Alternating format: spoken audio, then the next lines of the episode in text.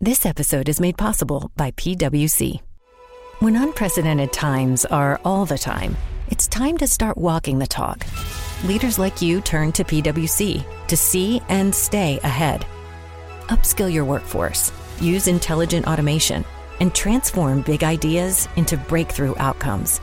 Explore the human led, tech powered solutions that help you thrive. It's all part of the new equation. Learn more at thenewequation.com.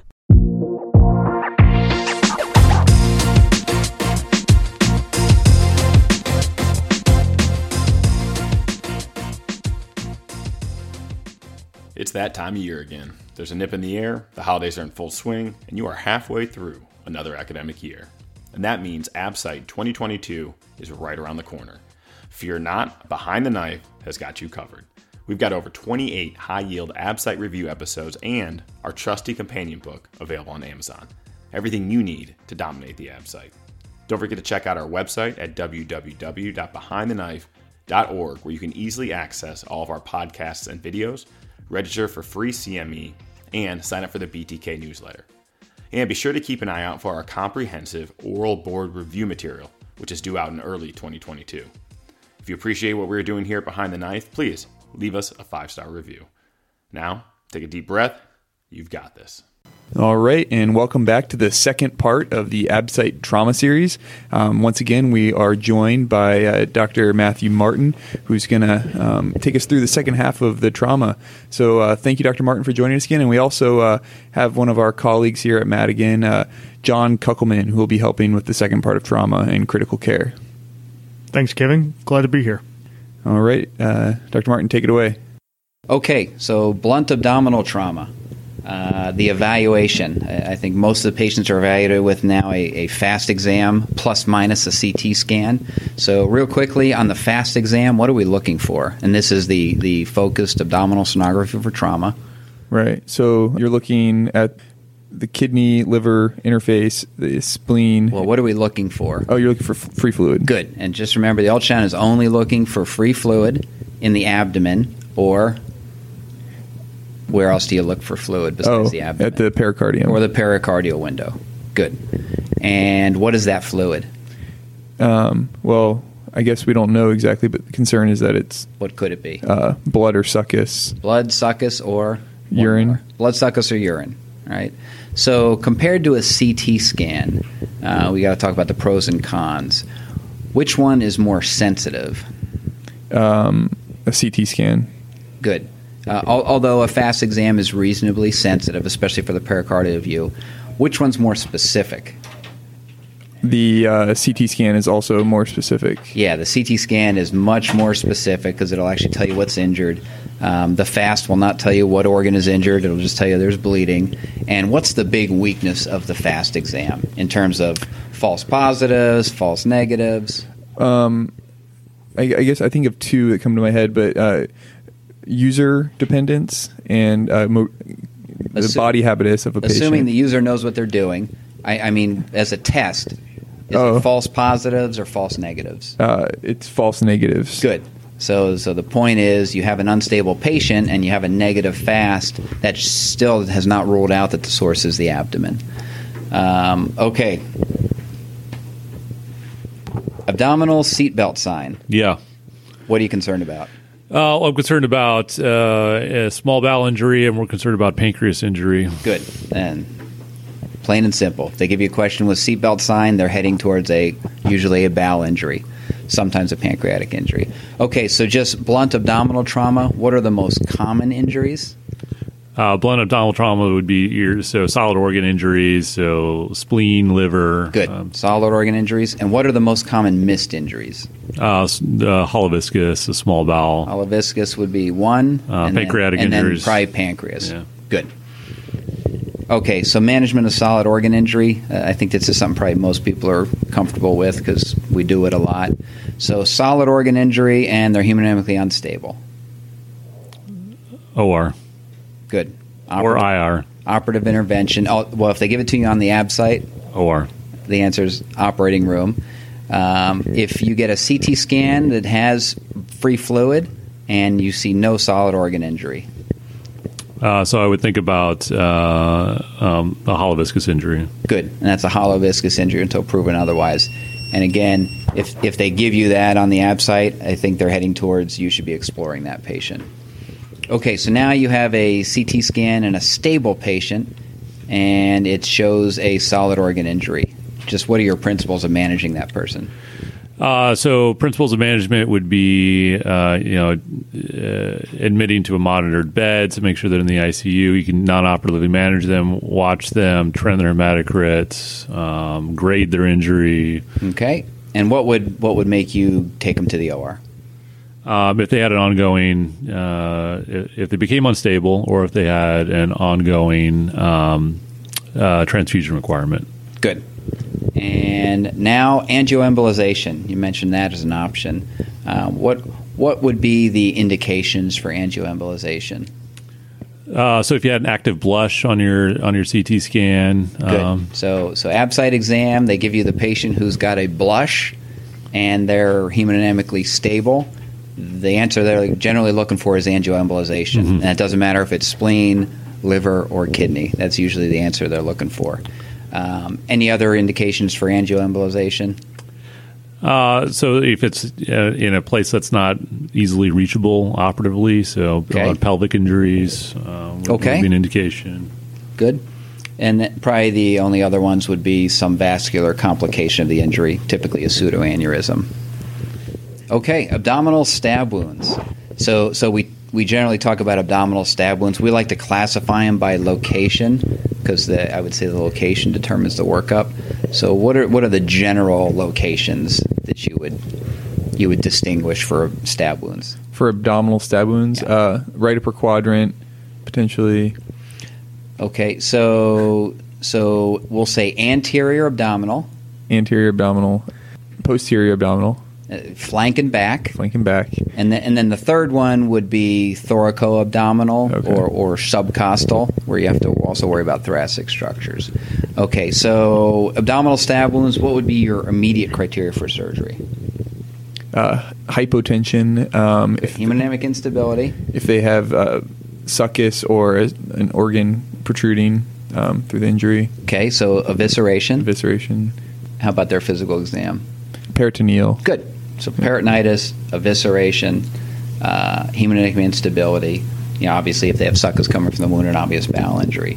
So let's say they don't. How do you want to evaluate this person? Um, so, if hemodynamically stable patient with abdominal stab wound, um, some you can do a uh, local wound exploration.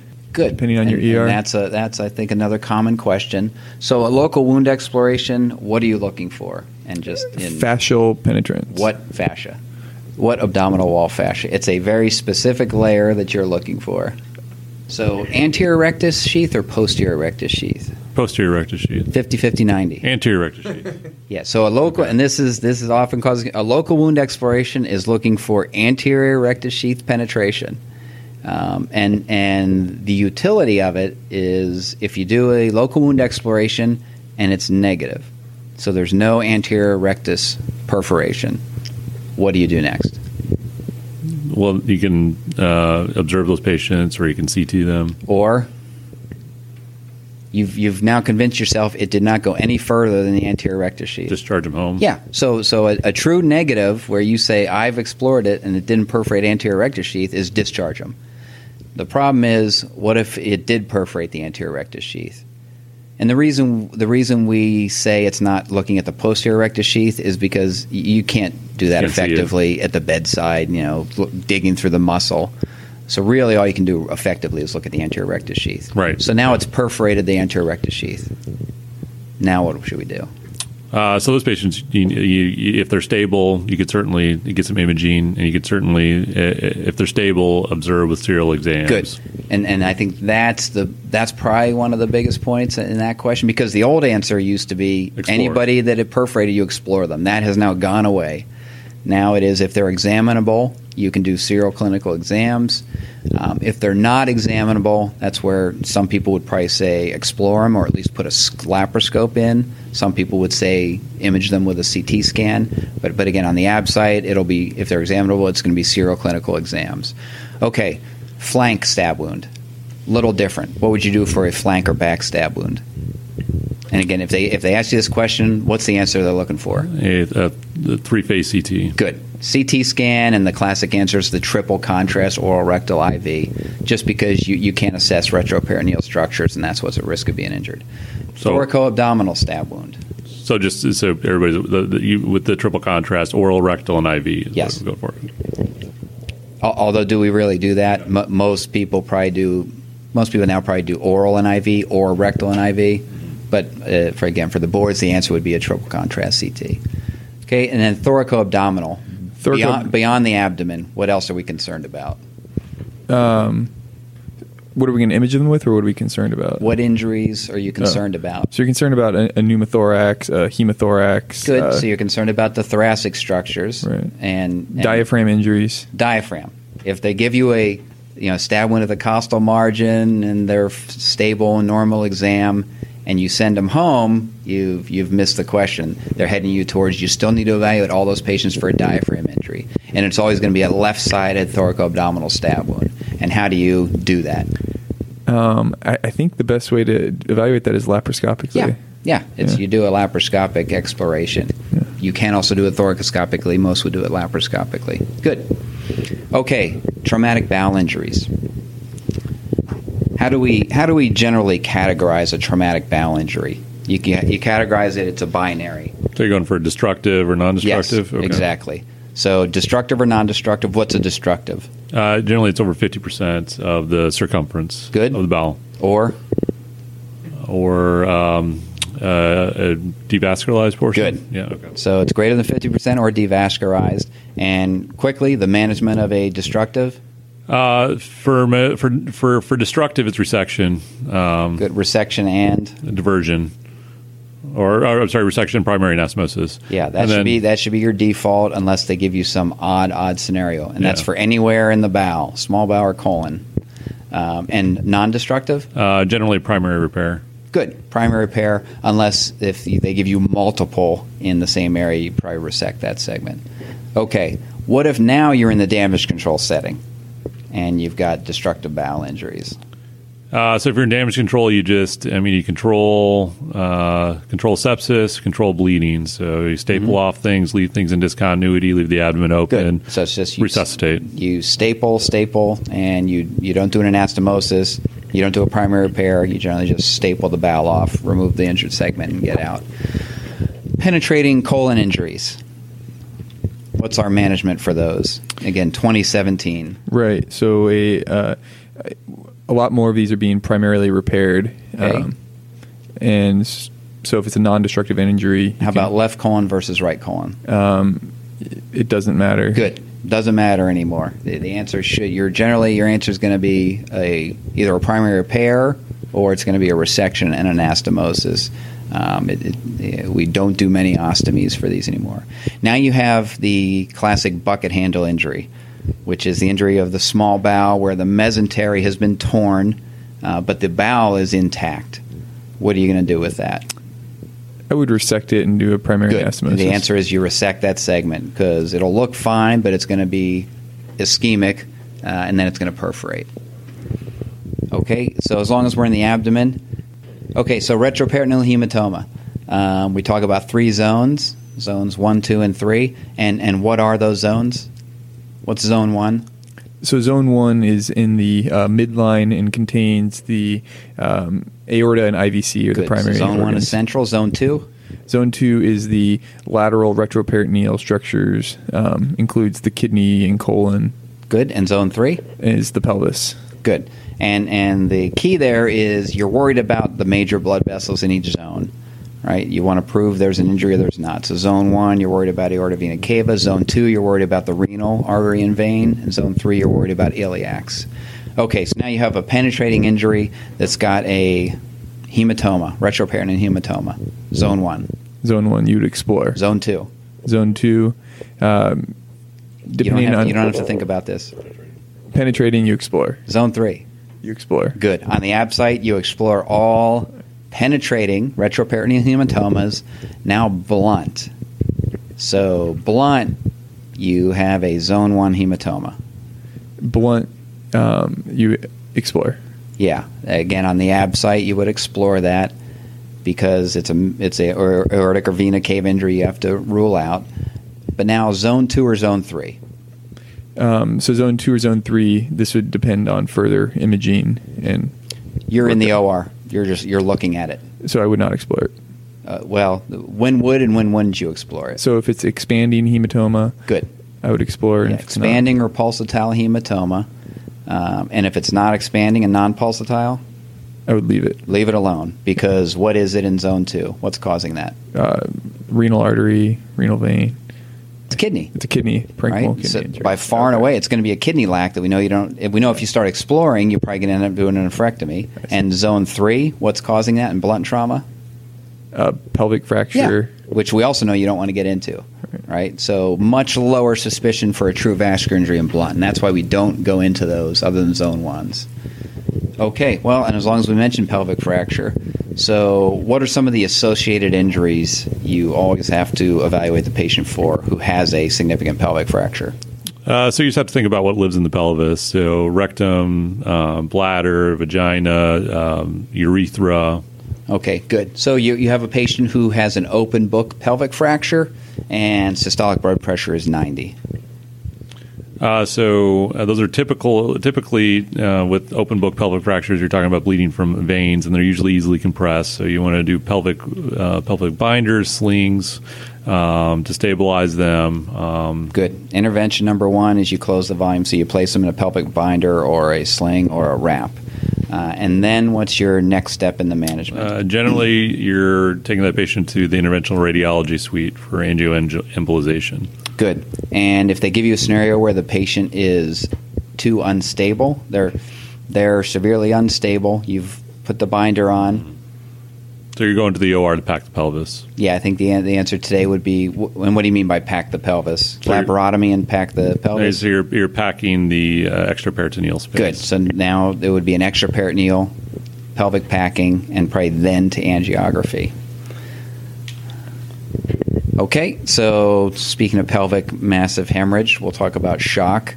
Um, so, what is shock? How would you define shock? Or how does ATLS define shock? So um, shock is when you have um, hyperperfusion to the organ system. Good. So it's just it's end organ hypoperfusion. It's not a blood pressure it's not a lactate. Those are markers, but shock is end organ hypoperfusion. So in trauma, we talk a lot about classes of hemorrhagic shock. Everyone who's taken ATLS and had to memorize that painful table of, of class one through four shock. Um, but that classifies it by the percentage of blood loss, right? And and the simple system for remembering that is Uh, the tennis score system. good. So how So do you do that? I might be able to figure this one out. So it goes uh, 15, well, what do you start at before fifteen? 0. So yeah, you're you start at zero. Mm-hmm. Um, and then, uh, so class one would be uh, 15% body loss. Okay, it'd be zero to fifteen. 0 to 15. Um, class two would be um, 15 to 30%. percent Mm-hmm. And then uh, class three would be uh, 30 to 45%. Thirty to forty. 30 to 40. Okay, and then Um, greater than that would be class four. yeah, and and so like like you said, I use the tennis system. You just you write down on your sheet of paper from top to bottom 0, 15, 30, game over, or 0, 15, 30, 40, game over. And then in between each of those numbers is class one, class two, class three, class four. And that's your that's your percentage of the blood you've lost. So what's the first class where you develop hypotension? Uh, that's class three. Good. So, and, and, and usually if they're asking a question about a class, they'll- they'll give you hypotension and ask you what that is, and that's, that's class three. Um, and the earliest signs of shock, there's usually two that they'll ask about. Uh, tachycardia. Tachycardia. One I'll ask about and um, altered mental. so altered mental, you shouldn't Should get till you're three or four. Uh, oh yeah. So uh, uh, d- decreased uh, pulse. or, Narrowed uh, pulse pressure. Yeah. So if, if they give you a question about the earl, class one shock, it, the answer is either tachycardia or narrowed pulse pressure. All right. So they and- do have that in class one shock, zero to fifteen. They can get. I thought you didn't have any signs in zero to fifteen percent. Well, the first sign will usually be mild tachycardia. Mild tachycardia. Yeah. Okay, so class two, I think, is when at least the ABSITE starts defining. You'll get the narrowed pulse pressure. Yep, class And that's two really the only pulse pressure. that and tachycardia you'll see in class two. Yeah, and usually the question is hypotension, and what Okay. they're getting at is now you're in class three. Right. Okay. Um, okay, and now, and we touched on this earlier, you have a patient who's clearly perfusing their extremities, and their systolic is 60. What's your Uh, diagnosis? That's uh, neurogenic shock. Good. That's spinal cord injury, uh, again, until proven otherwise. Okay, you mentioned damage control surgery. So we talk about the lethal triad or the triad of death, which is what? Um, it is hypothermia, a coagulopathy, and acidosis. Good. And so if you're doing damage control surgery, we there's four phases of any trauma laparotomy. Um, and for damage control, you only get to the first two and then you're done. And what are those first two? So you want to control the hemorrhage first, and then uh, you want to control um, sepsis or GI spillage. Good. And then if you weren't in damage control, phase three would be fully explore and diagnose all the injuries. Phase four is reconstruction.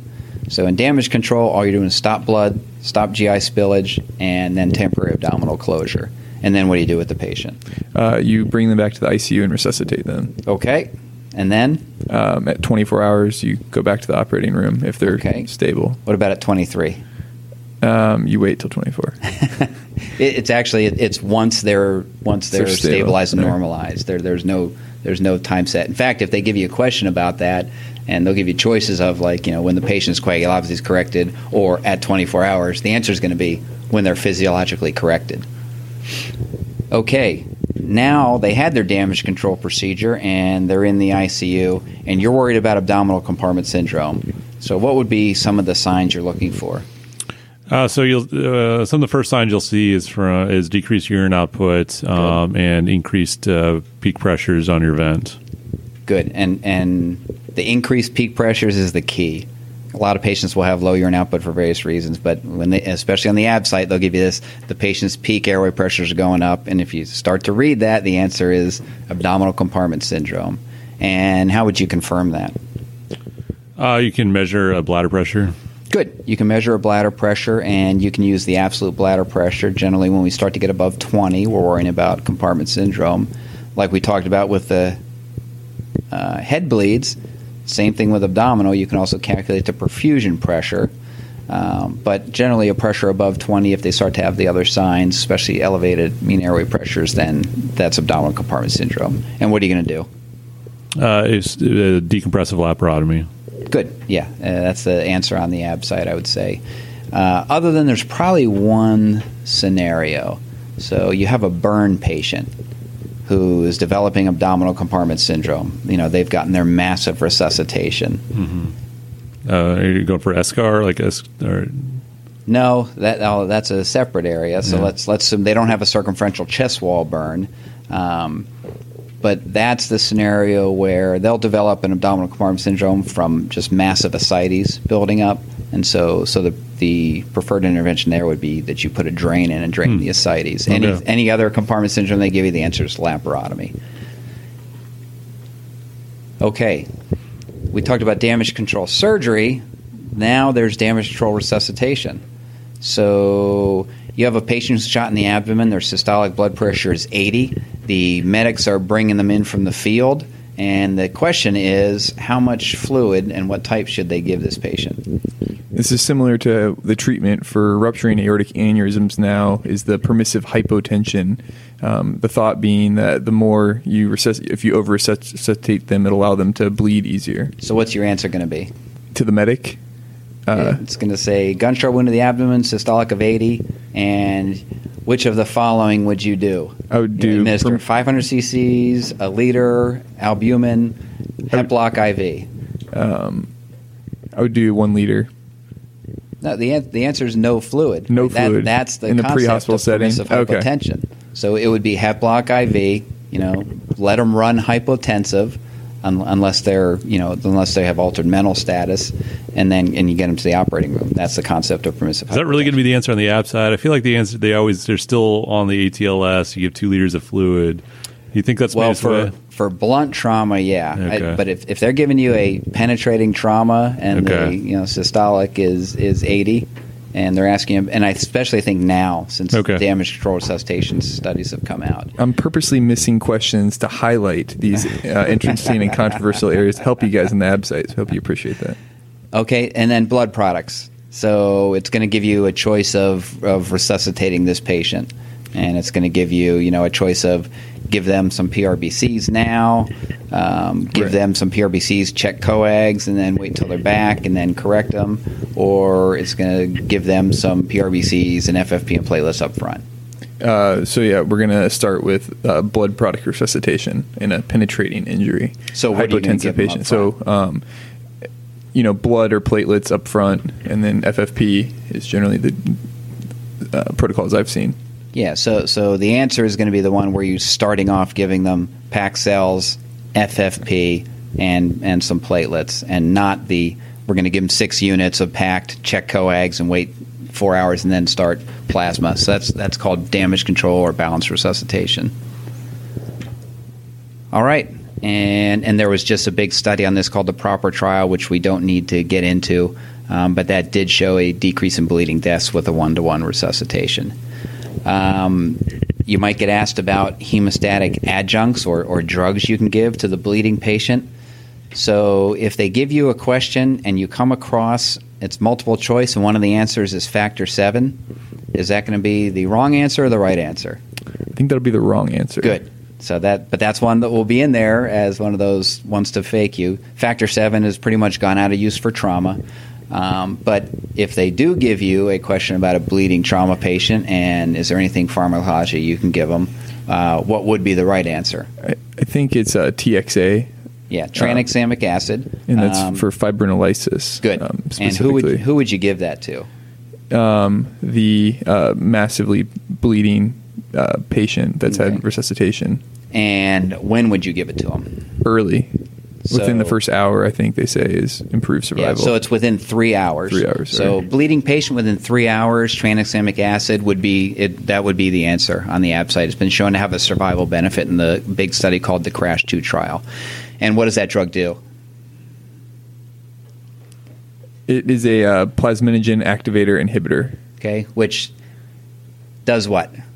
What does it do for you? So it stops the breakdown of fibrin, essentially. Good. Stops you from breaking down clot, right? Because you, you activate a hyperfibrinolytic response, usually if you're massively bleeding.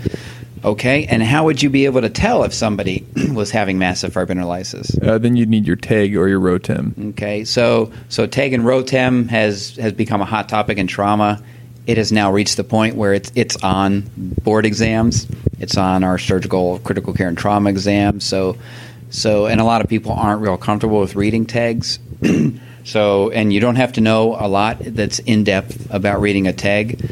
Um, I- think a, a general system that's easy to think about. The, they'll give you a lot of parameters that are confusing: R time, alpha angle, max amplitude, and and for example, in the when they give you R time, don't worry about the R part. Look at the second word of the parameter they're giving you.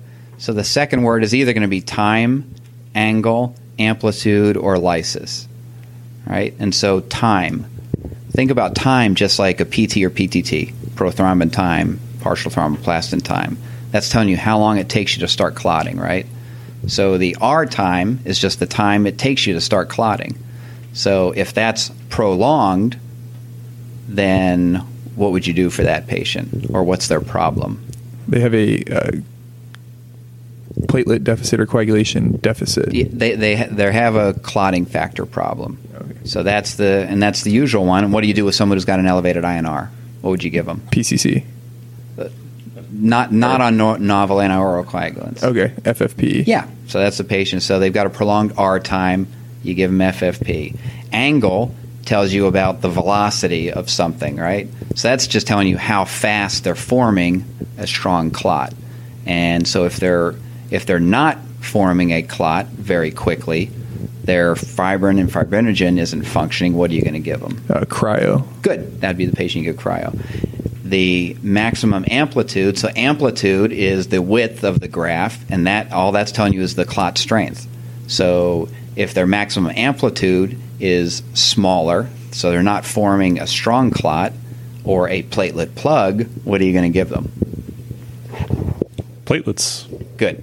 And then the last parameter will be a measure of the lysis or how much fibrinolysis they're having, and that's typically an LY30.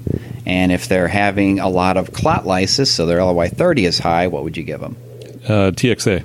Good. And that's that's the simple, I think, way to think about a TEG. This is the smell of the leftover tuna fish sandwich you left in your lunchbox over the weekend in a wimpy trash bag. Wimpy, wimpy, wimpy! Blech! And this is the smell of that same sandwich in a hefty, ultra strong trash bag. Hefty, hefty, hefty! Ah, smell the difference? Hefty Ultra Strong has Arm & Hammer with continuous odor control, so no matter what's inside your trash, hmm, you can stay one step ahead of stinky. And for bigger jobs, try the superior strength of Hefty Large Black Bags. All right, um, we'll, we'll move into I think the you know, last couple minutes of this. So, kidney and bladder injuries, uh, usual mechanism. Uh, these are usually blunt. blunt Good. injury. And especially for bladder, what's that usually associated with? uh, deceleration injuries with you know seat belts, car accident. But what associated injury do they usually uh, have? urethral injury, uh, pelvic fractures. and yes, that's almost always a pelvic fracture, and they've got hematuria. Um, so, will a bladder injury always have hematuria? A, a true bladder injury, full thickness laceration. It should. Yes. Yeah. Will a kidney injury always have hematuria? Not necessarily. Yeah. So so a bladder injury, if they do not have hematuria, that essentially rules it out. A kidney injury, they can or they might not have hematuria because it would just take a while for the blood to get down to the bladder. So when do you operate for a bladder injury, or what type of bladder injury would you operate on? So if there's an intraperitoneal um, uh, uh, or spillage into the intraperitoneal space, Good. And what about an extraperitoneal injury? Uh, those you can generally manage uh, not or with a Foley catheter drainage. Good. Uh, and I think for the ABSITE, those would be the standard answers. Uh, ureteral injuries. So first off, uh, just a little anatomy. If if you were to tell someone how to find the ureteral or how to find the ureter, So the you- most reliable location in the abdomen. Yeah, it's usually along, uh, at the pelvic brim along the iliacs when the uh, internal and external iliac split. Good. It crosses, top of it. crosses over the front of the bifurcation of the iliac into the common, uh, or into the uh, internal and external iliac. Good. So, management of ureteral injuries. Generally, they'll give you if it's a proximal, mid, or distal injury. Mm-hmm. So, and the standard that they usually give you is a mid ureteral injury.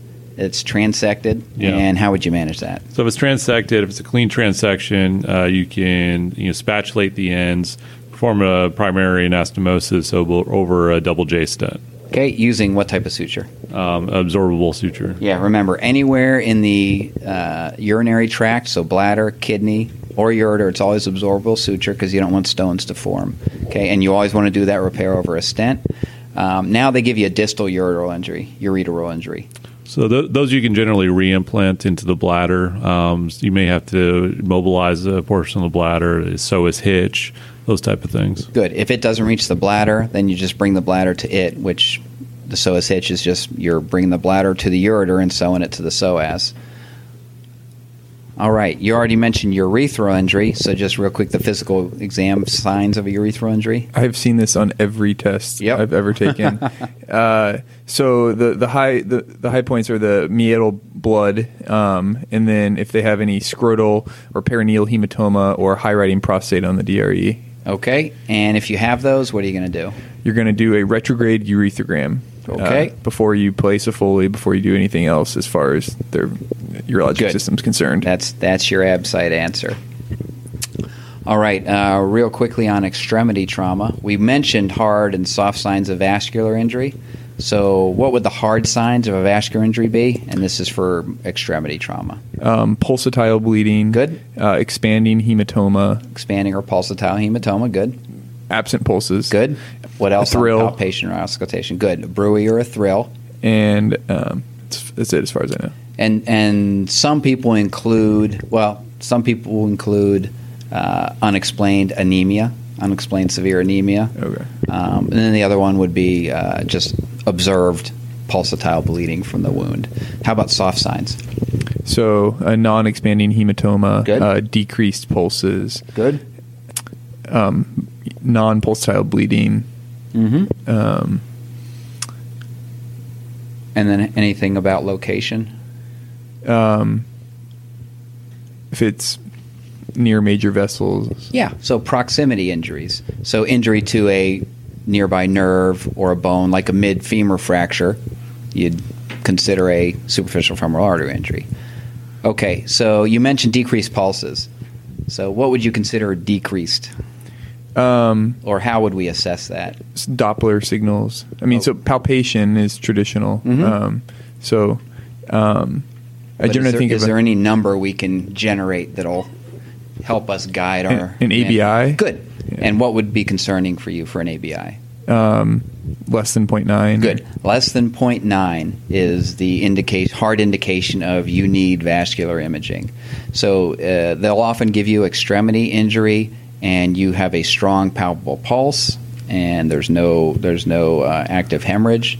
Uh, you know, even they'll say gunshot wound to the thigh, but you have a strong palpable pulse, and they ask you what you want to do next, and the answer is not angiogram, it's not CT angio.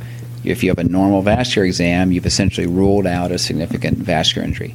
Now that's for extremity. So that's distal to the shoulder, distal to the hip. You know, you can have a subclavian injury where you can still feel a pretty normal pulse, but for extremity, the, the exam has really become king. If you have soft signs, what are you going to do?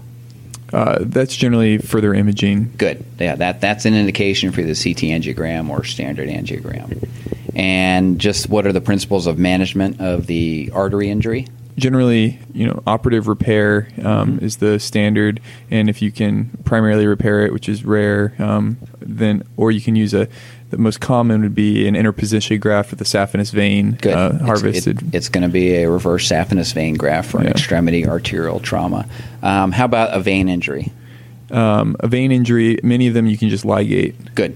It's if it's a simple laceration, you can do a primary repair. If it's anything above that, then ligation is fine, especially in the extremities. Um, anything else to consider? Now they give you the patient who had a popliteal artery and vein injury that you just fixed, and they're going to say any other any other treatments you would So, depending on the time of ischemia, you'd uh, want to do a fasciotomy. Good. Always consider fasciotomy for extremity vascular injury. If they give you a popliteal artery and vein injury, then the answer is fasciotomy. That- That's going to be the answer. Um, and so, and how would you do that fasciotomy? We'll say for the calf. So you do a two incision uh, on the medial and lateral aspect, four Good. compartment uh, fasciotomy. Good. And what are those compartments? You have the um, the lateral compartment, Yep. um, anterior compartment, and then you have the superficial um, posterior compartment, and then the deep posterior compartment. Good. And which compartment are the blood vessels in? Deep compartment contains the popliteal Yeah, the artery. deep, deep posterior compartment. That's one of the ways you know you've opened it Okay. as you're looking at those vessels. Okay. Uh, well, in first talking about hemorrhagic shock, I, I think we should clarify again the clinical signs of, of the different classes. We talked about class one through four and the, the tennis system of, of identifying the percentage of blood loss. So, so as we discussed, the first sign of hypotension is in which class? Class three. Good. So, so that's that's probably the most common question. Um, but for class one, the initial clinical signs would be what? I believe it's just some anxiety. Yeah, uh, exactly. So there's no tachycardia, there's no hypotension yet, at least in most patients. And then in class two is where you get the earliest clinical signs of hemorrhage, which would be what two factors? Is it uh, decreased pulse pressure and maybe tachypnea? Yeah, so narrowed pulse pressure and tachycardia. Oh, tachycardia. So, so oftentimes you'll get asked what's the earliest earliest vital sign change, and, and usually the answer is narrowed pulse pressure. Okay, let's move on next uh, to finish out our abdominal trauma. Obviously, yeah, the the three rules of general surgery residency. John, Uh, don't screw with the pancreas. yeah, I think it's so. one so that's good to start with. Roll number three. Rule number three first. uh, So eat when you can, sleep when you can. Don't mess with don't the mess with pancreas. pancreas. That's right. Okay, but we're going to mess with the pancreas. So, so we talk about pancreatic trauma, and I like to think about it as not so bad pancreatic injuries and bad pancreatic injuries, or the ones that are going to be a problem.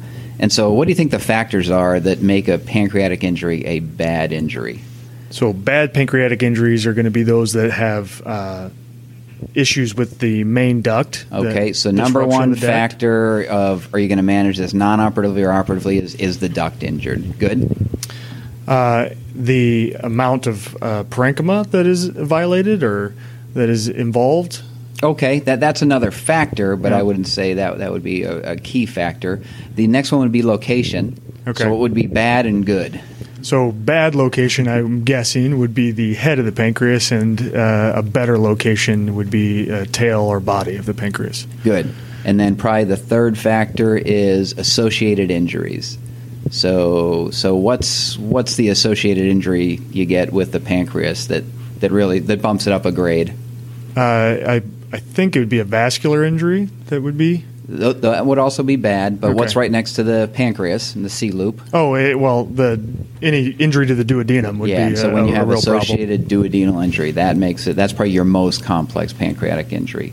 Okay, so let's just talk about operative management. You have a pancreatic laceration, and you were exploring the abdomen, and you see this laceration at the tail. There's clearly no duct injury. Uh, clearly, no duct injury, laceration at the tail. Um, you have two options here. Um, you could just lay drains and get out of there versus a distal pancreatectomy. Okay, and on the ABSITE, which one are you going to do? Um, no ductal injury. No ductal injury. I'm just going to lay drains. Good. Drain it only. Now you have a distal pancreatic injury with a duct injury. Then I would perform the distal pancreatectomy. Okay, with or without splenectomy? Uh, in a trauma situation, I would probably do a splenectomy. Yes. So that would be your answer, except in a certain scenario that we'll, we'll talk about next. Okay, now you have an injury to the pancreatic head. Laceration of the pancreatic head. Laceration of the pancreatic head. Um, is there ductal injury? We'll say no. No ductal injury. So I will uh, lay drains and Okay. get out of there. And, and now there is a ductal injury. I, I probably will still lay drains Good. and get out of there. So you probably didn't need to ask that. Yeah. and, and I think we talked about this in Morning Report the other day. The, the quote from Top Knife about pancreatic injuries.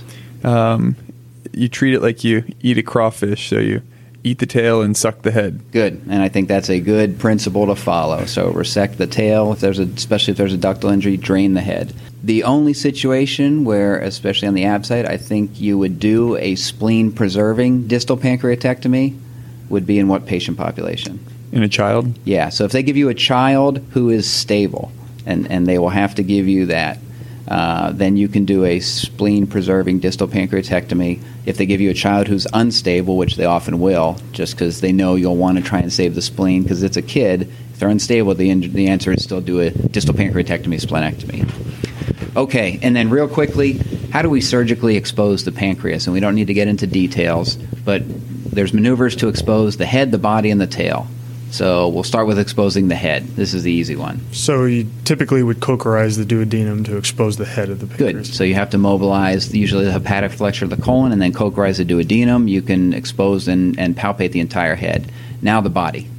The body, I think you're uh, finding your SMV as your landmark and following that uh, to the body of the pancreas just to, to dissect that plane between the body and the. the So what do you have to open to expose the pancreas? You have to get in your lesser sac. So how do you do that? What do you have to Uh, divide? you come through your, your greater omentum. Yeah, so you divide the gastro. sac. So you widely open the gastrocolic ligament, and now you're looking at the body of the pancreas. And where is your avascular plane for mobilizing the pancreas? Inferior border or superior border? It's in the inferior border. Yeah, inferior border is completely avascular, so that's always where you mobilize. And then exposing the tail of the pancreas. uh, exposing the tail of the pancreas, you're going to bring down your splenic flexure, uh, and it should be right there. Well, what do you have to mobilize up usually to fully mobilize the tail? Um, What comes along with the pancreatic tail? the spleen. Yeah, so usually you have to mobilize the spleen. Take down the lateral attachments, mobilize the spleen medially, that will lift up the tail. Also known as the AIRD maneuver. AIRD, a little, piece of trivia. um, okay, uh, compartment syndrome. We talked about the leg and the calf yesterday, which is the most common. One other question you might get that we'll run through real quickly is the forearm. So forearm, how many compartments? We have two compartments in the forearm. Okay, there's actually three. Oh. You're, you're, there's two that matter. Okay. Okay, so what are the compartments? The two that matter are the anterior and the posterior compartments. Yeah, or extensor and flexor, or dorsal and volar. And then there's a third compartment that's known as the mobile wad, uh, which is essentially the brachioradialis muscle. And the only two you need to open are the extensor and the flexor compartments. And, and I think that would be the only thing you would get asked about compartment syndrome. So we will we will uh, finish off with our uh, the main part of our trauma session with at the end of ATLS you always get the two lectures on special populations. And these always are favorites for the boards. One is pediatric trauma patient, the other is the pregnant trauma patient. I think every ABSITE I ever took had at least one or two questions on each of those. So the nice thing is you can usually predict what they're going to ask. There's a very there's a very finite amount of questions they can ask. So pediatric trauma. So one of the things they talk about is treat pediatrics just like adult, but then there's a whole talk on how they're different. so so airway differences in the pediatric patient. What are the differences in terms of the airway in the pediatric patient? Anatomic differences. Um, with getting an airway, they have a larger occiput, so um, sometimes you have to put some towels under the chest to Okay, elevate the neck.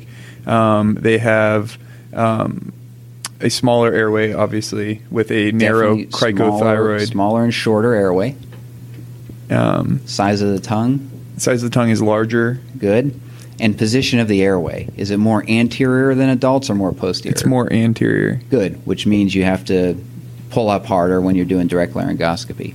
Okay, you're going to intubate a kid for trauma. What are you going to intubate them with? Cuffed or uncuffed tube? An uncuffed tube. Okay, that has actually changed. It is now a cuffed tube.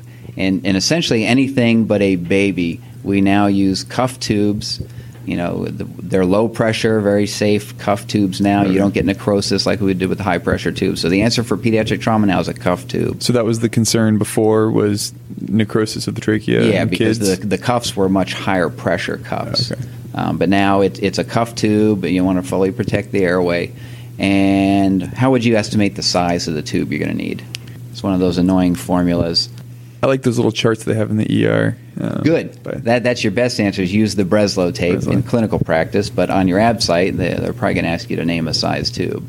So, so there's one easy way is you look at the width of the uh, patient's pinky nail bed and, that, and find the tube that's that same width. Um, if you're going to just go by age, there's a formula. Yeah, so the formula is it's usually age in years divided by four plus four. Um, some formulas have adopted that to age divided by 4 plus 3 for cuff tubes, but, but most of us use the age divided by 4 plus 4. So, for example, for the four year old, that would be a 4 divided by 4 is 1 plus 4, so a size 5 cuffed endotracheal tube. All right, so what problems can you have with intubating a kid? You can main stem. So right main stem intubation. Right. That's a very common one. They'll give you that the patient has no breast sounds on the right, and what are the answers? The answer is you pull back the tube Right. first before you put a chest tube in, um, and then you intubate a kid, and now his heart rate is 40 as they're doing the direct laryngoscopy. So they're just much more sensitive to the manipulation of the. Yeah, of the bradycardia during lar- direct laryngoscopy is pretty common. So most algorithms either pre-medicate with Bradycardia would be atropine. with atropine, or you always have it standing by to give if they develop bradycardia. Okay, pediatric response to hemorrhage compared to adults. So uh, these patients uh, can compensate really well in the beginning, and uh, where other where uh, a typical adult patient would not be able to compensate, and you're going to see clinical signs earlier. With an adult, you won't see those in, in a pediatric patient, which means that when they do crash, they crash hard. So, what is a pediatric patient going to do as they're bleeding, vital signs wise? They're going to remain ma- mainly stable and and tachycardic. Good. So they get tachycardic. They get tachycardic, tachycardic, more tachycardic, and then they fall off the cliff. Um, now you want to bolus this patient. So how do you bolus the pediatric trauma patient? so And we'll start with crystalloid. So with a crystalloid bolus, it's uh, actually simpler, I think, than the adult. Just 20 cc's per kig. Good. And you can do that twice. Okay, and now you want to give them blood products. So I just half that, which would be 10 cc's Excellent. times 10 kg. cc's per kilogram for blood products. Okay, and what should always be on the differential diagnosis in the pediatric trauma patient? Well, uh, whenever you have a pediatric patient come into the emergency room, you have to be concerned about uh, non-accidental trauma. Good. And, and that's especially for head trauma, uh, for head bleeds, especially in babies and younger children. Always remember to keep that on your differential. Okay, now we'll move on to the pregnant trauma patient. So there's a whole bunch of physiologic changes that we get with pregnancy. There's really only a couple that are really relevant to trauma. So the first one is what happens to their circulating blood volume. They have an increase in their circulating blood volume. Okay, and their hematocrit. is actually less. Okay, so they have a physiologic dilution or anemia. How about changes in their respiratory status? Uh, they have a they have increased respirations and uh, decreased tidal volume. Okay, so what will that do to their acid base status? Um, so they will actually be uh, respiratory alkalosis. Good. And so, how does that affect you in terms of your trauma management or looking for signs of respiratory failure?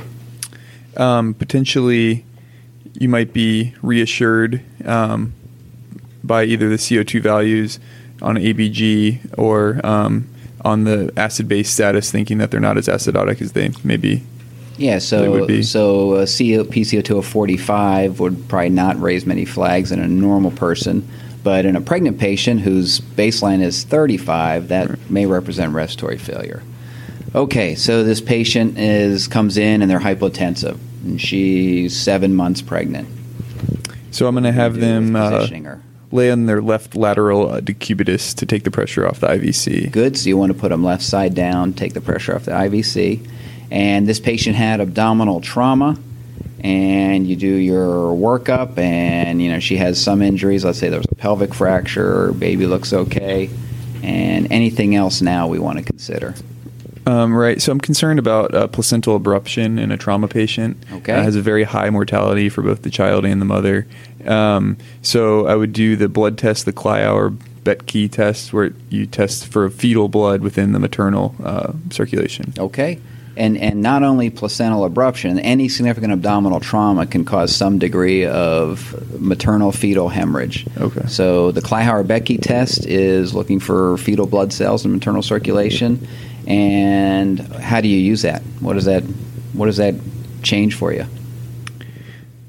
I think you would uh, be uh, lean more towards uh, observation with fetal monitoring in a, in a situation that you had a positive test. Okay, but does that drive any intervention you would do Um, if you found fetal maternal hemorrhage? I, I would do a transvaginal ultrasound um, to evaluate the placenta, any medication you might administer? the RhoGAM. Okay. Who are you going to give that to? So, a negative mother, because if she gets exposed to an Rh positive blood cells from the fetus, she's going to develop antibodies, right? Right. And then the concern is the next pregnancy that is an Rh positive fetus, those antibodies are going to be attacking, right? So, you want to prevent her forming those anti Rh antibodies. So, any Rh negative mother who you strongly suspect had major abdominal trauma and fetal maternal hemorrhage or a positive Kleihauer-Betke test should get RhoGAM. All right, well, there's a lot of stuff in the literature about scanning pregnant patients.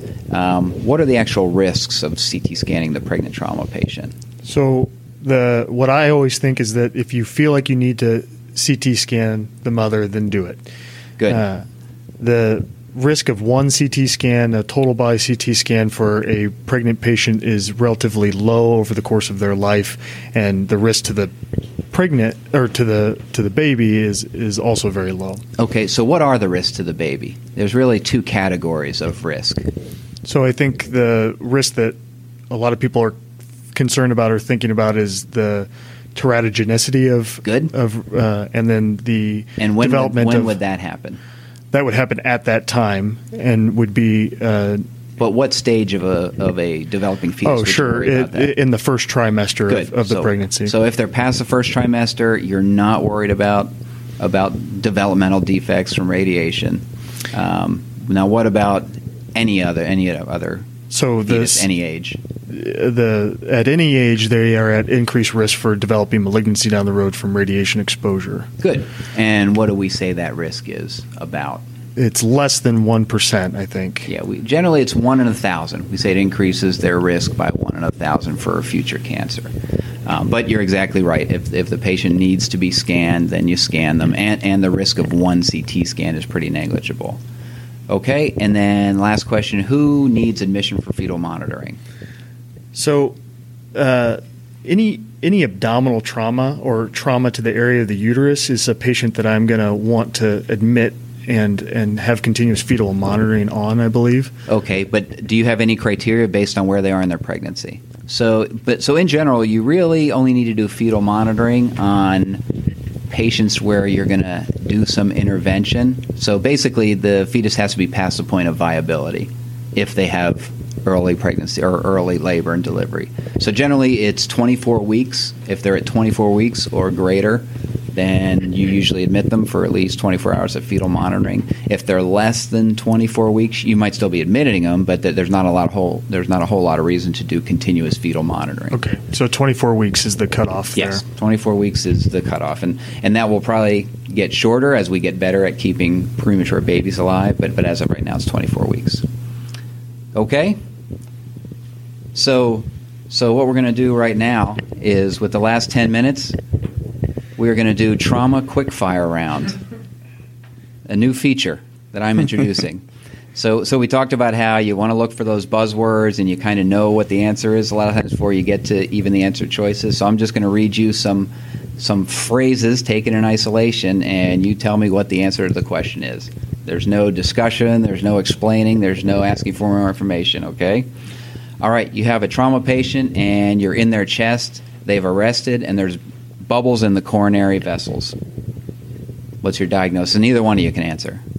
You see air bubbles in the coronary vessels. Air embolism? Air embolism. Good. And if they're in the coronary vessels, it's usually a left sided one from a pulmonary injury. Okay, you have an MVC patient who has a lumbar chance fracture and a seatbelt sign. Pancreatic injury. I'd also be worried about a missed hollow viscus injury. Good. And, and actually, in that scenario, the answer is going to be a hollow viscus injury. That's the setup for a hollow viscus injury. Now you have a kid with a handlebar blow to his abdomen. Uh, pancreatic injury. Or, Duodenal. good. That's pancreatic or duodenal hematoma. See, you guys are great at this. Left thoracoabdominal stab wound has a negative fast exam, a completely benign abdominal exam. What else are you worried about?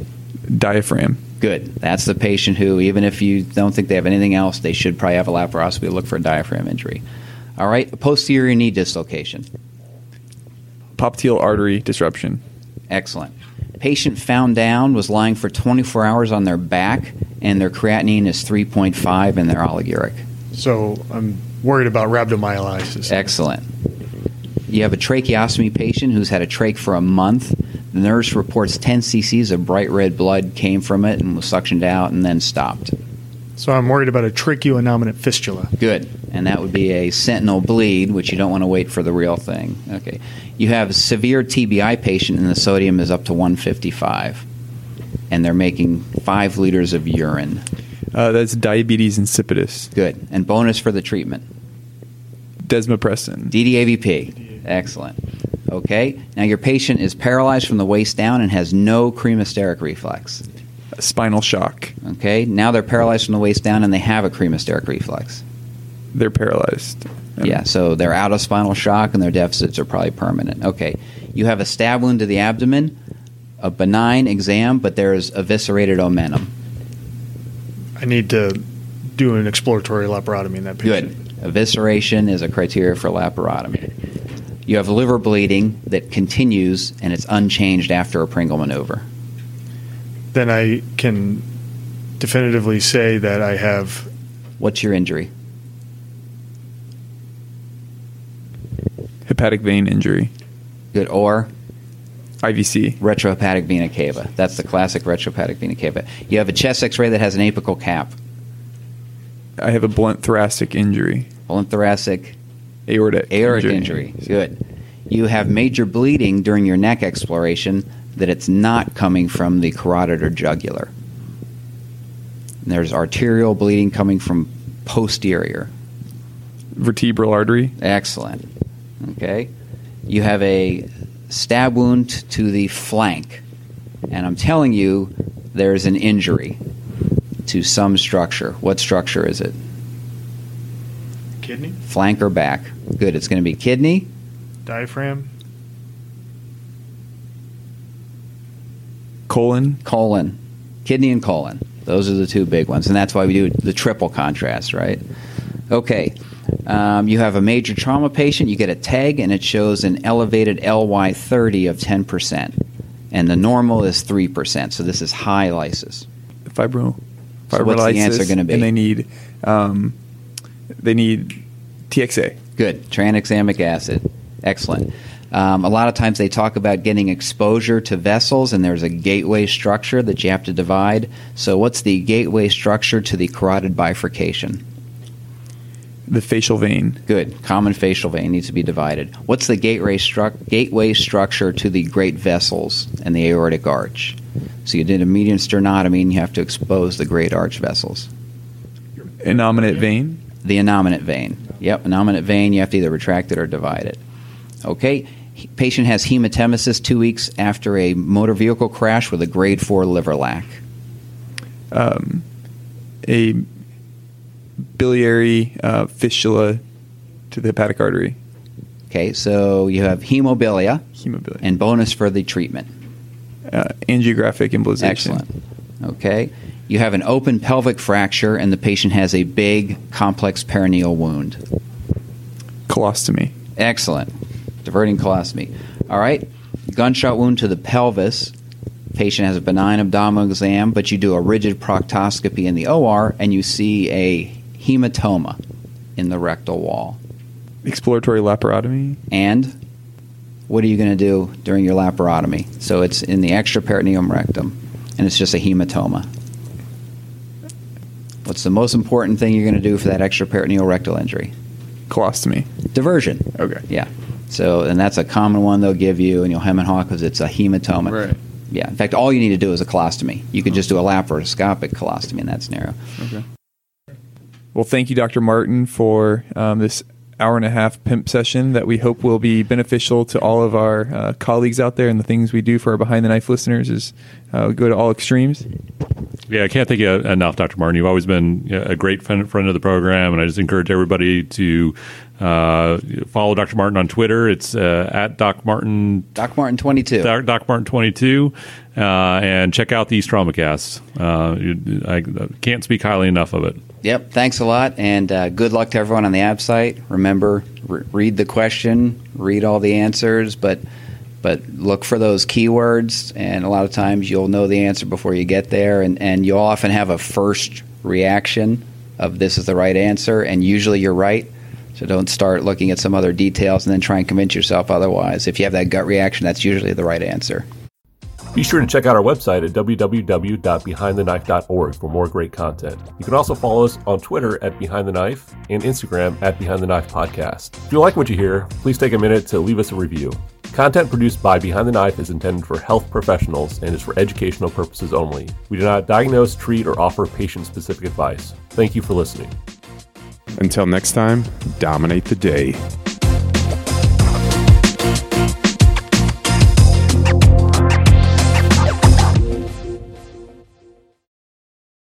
This is the smell of the leftover tuna fish sandwich you left in your lunchbox over the weekend in a wimpy trash bag. Whippy, whippy, whippy! Blech! And this is the smell of that same sandwich in a hefty, ultra strong trash bag. Hefty, hefty, hefty! Ah, smell the difference? Hefty Ultra Strong has Arm & Hammer with continuous odor control, so no matter what's inside your trash, hmm, you can stay one step ahead of stinky. And for bigger jobs, try the superior strength of Hefty Large Black Bags. This episode is made possible by PwC. It's getting hot out here. Moving the mercury can help move your business. PwC helps turn sustainability theory into real world action. Reduce your carbon footprint while increasing transparency in net zero commitments. Start with reporting to identify your climate risks and reinvent your business. Create a more sustainable business and a stronger planet. It's all part of the new equation. Learn more at thenewequation.com. Every fan knows the right player in the right position can be a game changer. Put LifeLock between your identity and identity thieves to monitor and alert you to threats you could miss.